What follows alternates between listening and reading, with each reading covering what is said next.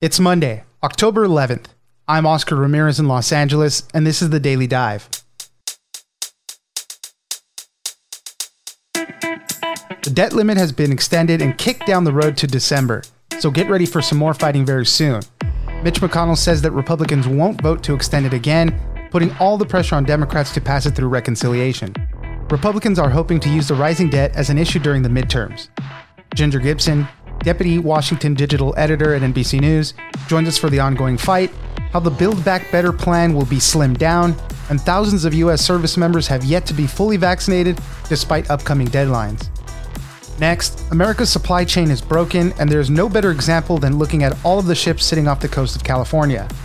The pandemic has caused a major shift in consumer spending, and it triggered a huge influx of imports, and it's all bottlenecked due to a lack of coordination and worker shortages. Ships are at ports waiting to be unloaded, not enough workers there can offload containers in a timely manner, and a shortage of truck drivers is delaying shipments to the rest of the country. This all results in price hikes for everyone and possible shortages for holiday shopping. David Lynch, global economics correspondent at the Washington Post, joins us for the broken supply chain. It's news without the noise. Let's dive in. What is needed now is a long term solution so we don't go through this risky drama every few months. And we hope Republicans will join in enacting a long term solution to the debt limit in December. We're ready to work with them. Joining us now is Ginger Gibson, Deputy Washington Digital Editor at NBC News. Thanks for joining us, Ginger. Thanks for having me. Well, the debt limit conversation continues to be ongoing, uh, the ongoing fight in Washington. Democrats and Republicans made a deal, but all they did was extend the limit until December. So the big question is what's going to happen next? It's a big political calculation, is really what's happening. Moderate Democrats are kind of worried about what's going on. Mitch McConnell said that Republicans aren't going to help out that next time. And uh, we're going to see the same fight all over again in December. You're right. What's going to happen in December is the big question. And the fact is, Republicans nor Democrats seem to know the answer to this. This has been a lot of political positioning by both sides on something that is really sort of mandatory. Congress has to do it and not particularly unusual. They've raised the debt ceiling several times, every three or four years, really, for the last decade or more this should be something that isn't hard, but they're making it harder. And that's because Republicans think that they can criticize Democrats in the election for this vote. And for that reason, they're not giving them any help. Yeah, I mean, it's really all about the midterms. And as we've talked about a couple weeks ago, they want to force Democrats to create a number. We're going to raise the debt limit by whatever number of billions of dollars.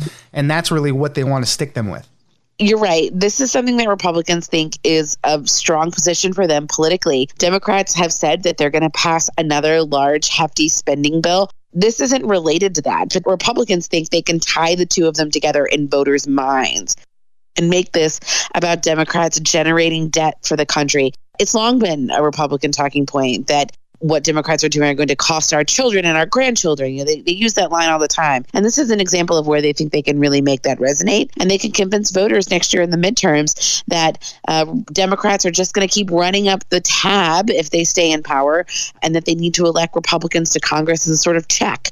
Um, so I think we're going to be hearing them make that argument and make that argument about the debt ceiling. I think that what we saw last week was Republicans sort of tipping their hand a little, at least inside Washington, they don't want the debt ceiling to not be passed. They know it has to be passed. They know right. this is really a mandatory move, but they want to make them squirm as much as they can in the process. Well, with this deal now kicked to December, it bought Democrats some time to talk a little bit more about Biden's Build Back Better plan. Everybody kind of agrees. You know, we, we've been talking about that number, $3.5 trillion. Everybody kind of agrees now it's going to be pared down. The big question is now what will that final final number be and what programs are going to be cut that's the important one that nobody seems to agree on yeah, imagine trying to put together, you know, a three thousand or a six thousand dollar budget for your house in a month, and then imagine how difficult that would be, and then think about doing three and a half trillion dollars of spending. I mean, this is really sort of a big behind the scenes fight we're seeing between Democrats. And as one of my colleagues pointed out in an article uh, uh on NBCNews.com, there's a division between Democrats. The moderates want a few big programs that are last a long time, and the progressives want a lot of programs that might have sunset clauses. They think if they pass programs that are popular, a lot of programs that are popular, yeah. future Congresses, the Congresses of the future will feel compelled to keep them. So that's really where the division is. And uh, some of the more moderate Democrats say, no, let's just do a couple of really transformative programs, a handful of things keep them in place. Don't worry about them being expired in the future, maybe running out of money when Republicans are in charge and they won't reauthorize them. And then we can ensure these programs will last for a long time. And in particular, climate change is a big one with all of these programs. I mean, when you're talking about policies that will really make an impact, they're long-term policies. They're things that need to be borne out over many, many years. So the the climate change policies are a particular uh, point of contention on this one. That's right. I mean, we're not going to flip a switch next week and go suddenly to all renewable energies. It's a long process. There's a lot of cars on the road burning gasoline and a lot of products we use in our day to day life that are derivatives of petroleum. And so it's going to take a long time to get rid of coal, to switch our energies and our grids. And you can't do that overnight. And so that's part of the argument that is being had. The climate piece was something that Democrats really felt was important in this bill because it didn't get in the infrastructure, that separate bill that's roads and bridges and ports right. and airports, um, and they felt that it was important to have it there. So I think we're going to see a lot of sort of jockeying over that particular budget line item. I wanted to bring up an interesting COVID update uh, with regards to the military. So right now we're seeing a lot of these deadlines for these mandatory vaccinations come due pretty soon. The, you know, it's a wide swath of deadlines for the military, depending on which branch you're in. But right now, we're seeing hundreds of thousands of U.S. service members that are still unvaccinated or just partially vaccinated.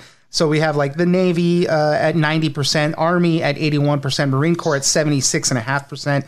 And way at the bottom, we're seeing uh, uh, branches like uh, the Army Reserve, Army National Guard, uh, Marine Corps Reserve. Those are all about 40%. Their deadlines don't come until June 2022, but some of these other ones, the deadlines are just weeks away.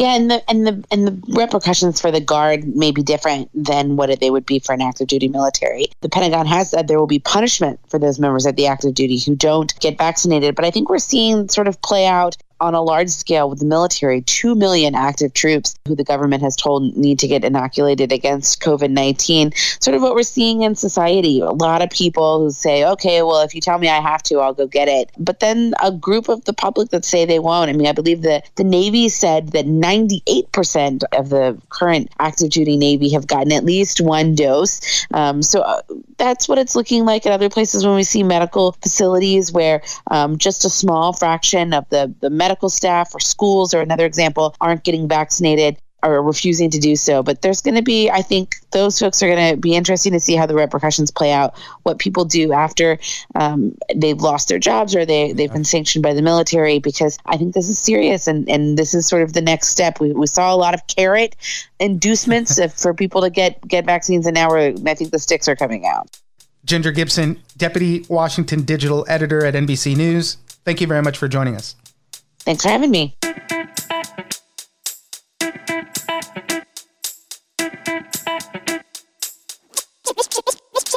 And this system is designed to work like runners in a relay. I run my lap, then I hand the baton to you, you run your lap, etc. When I'm done with my lap, if you're not there waiting to take the baton, we've got a problem. Joining us now is David Lynch, global economics correspondent at the Washington Post.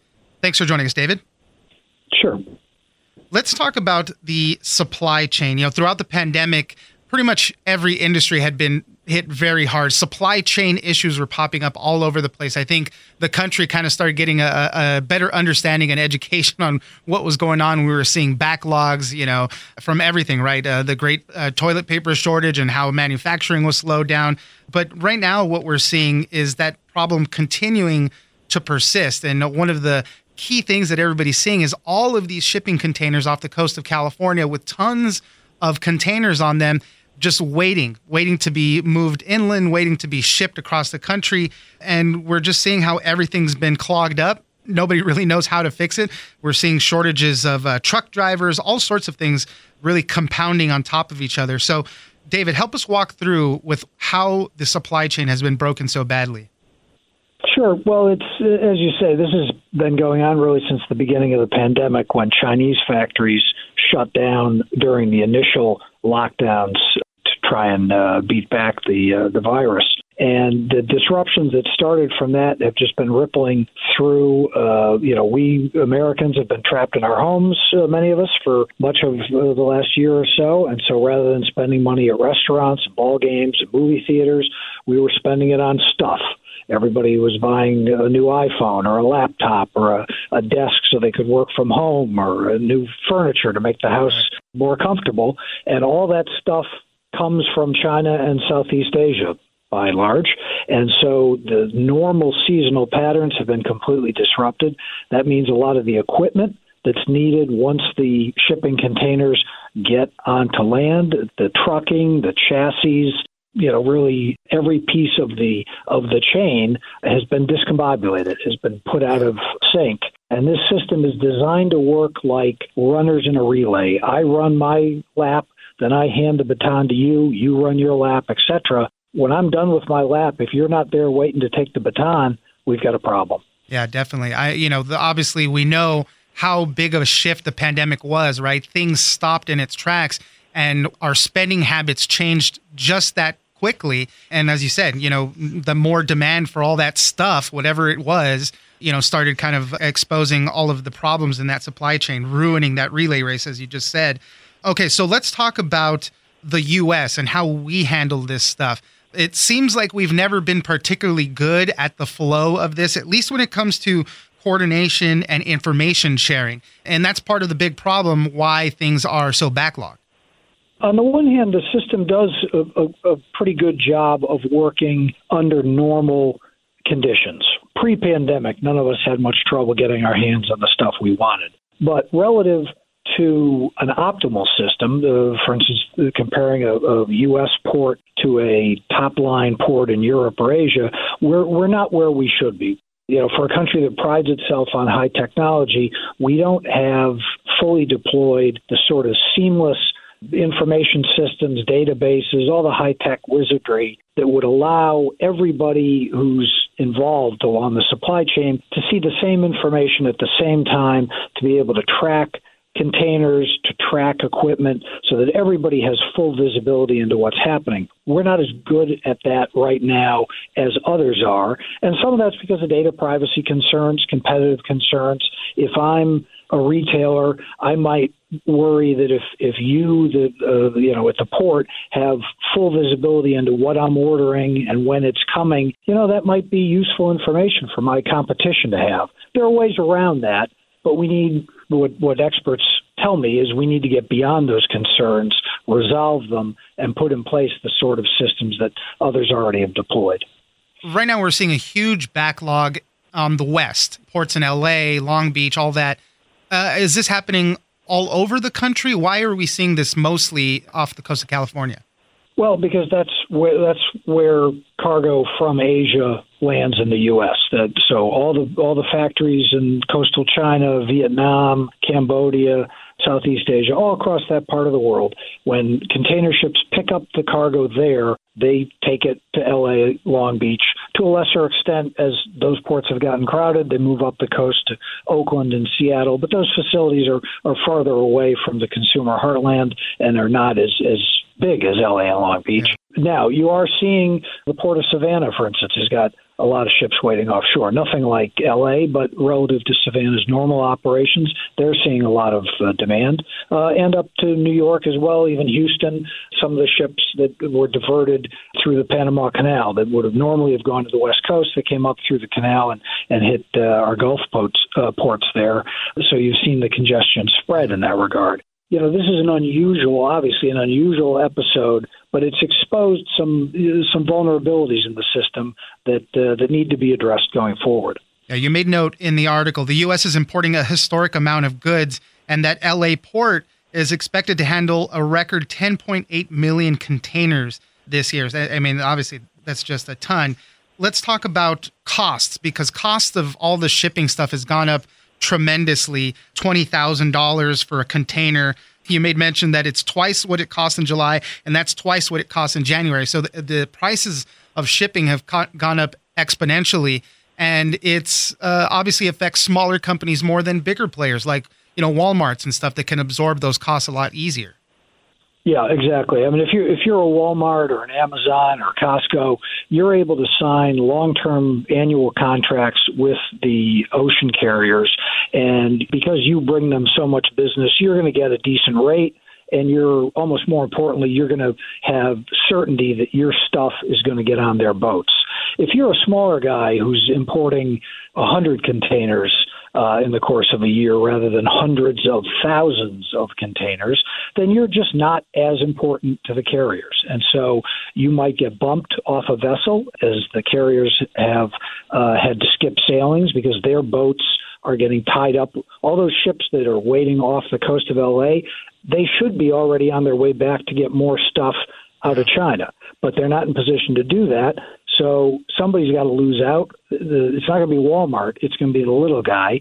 That forces the little guy into the spot market where he's got to pay through the nose. It's like trying to get to a ball game. You buy the tickets at the beginning of the season, you get one rate. If you want to buy a World Series ticket the day of the game, standing outside the stadium, you're going to have to pay a scalper, and that's going to cost more. Tell me a little bit about just in time production, because I know that figures into a lot of the way companies operate. It helps them keep inventories and costs low. But when things get backlogged like this, it, you know, it, it really, you know, we start seeing some weaknesses in that. And, you know, sometimes businesses have to turn down, companies have to turn down business because they can't get the right ingredients, equipment to to complete their orders and stuff.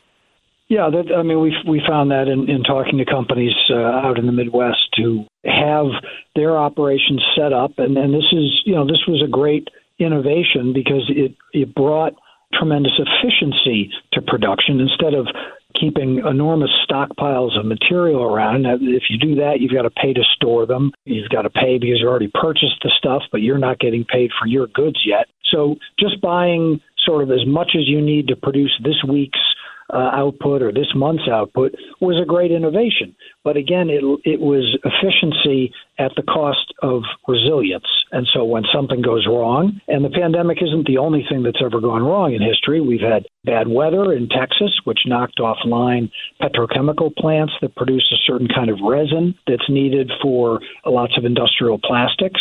We've had earthquakes, we've had fires, all sorts of things can go wrong. And when they do, and when they disrupt this finely calibrated supply chain, that's when the problems arise.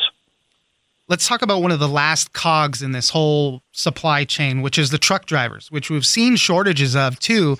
But you know, as we've been talking about, right? There's backlogs at the ports. It takes time to get those uh, containers unloaded and onto trucks. And what we're seeing is just a big backlog of truck drivers uh, waiting hours to get into the ports to get those uh, containers out of there. You talked about one man who was a, a truck driver and in normal circumstance he can make seven round trips in an 11 hour workday to get those containers out of there. Now he's just doing one or two trips and spending time i think he he learned salsa uh, looking at youtube videos or something. That's all the time he's kind of wasting just sitting there waiting to get in and out and, and the important thing here is the way all of these disruptions feed on themselves, right? He can't get in and out of the rail yard as quickly as he'd like to to pick up containers because the rail yard is jammed with containers. And they're jammed with containers because the ports are dealing ultimately with record volume and sending in more stuff to the rail yard than they can process.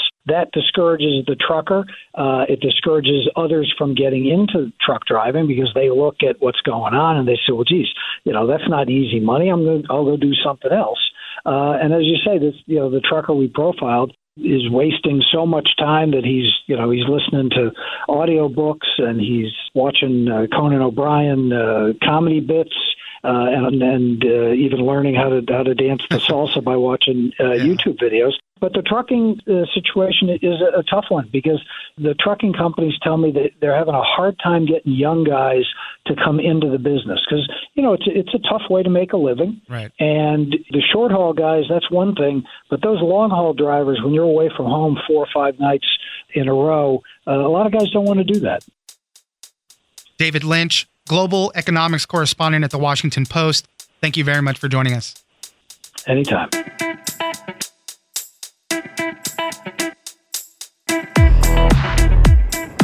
That's it for today. Join us on social media at Daily Dive Pod on both Twitter and Instagram. Leave us a comment, give us a rating, and tell us the stories that you're interested in. Follow us on iHeartRadio or subscribe wherever you get your podcast. This episode of The Daily Dive was produced by Victor Wright and engineered by Tony Sorrentino. I'm Oscar Ramirez, and this was your Daily Dive.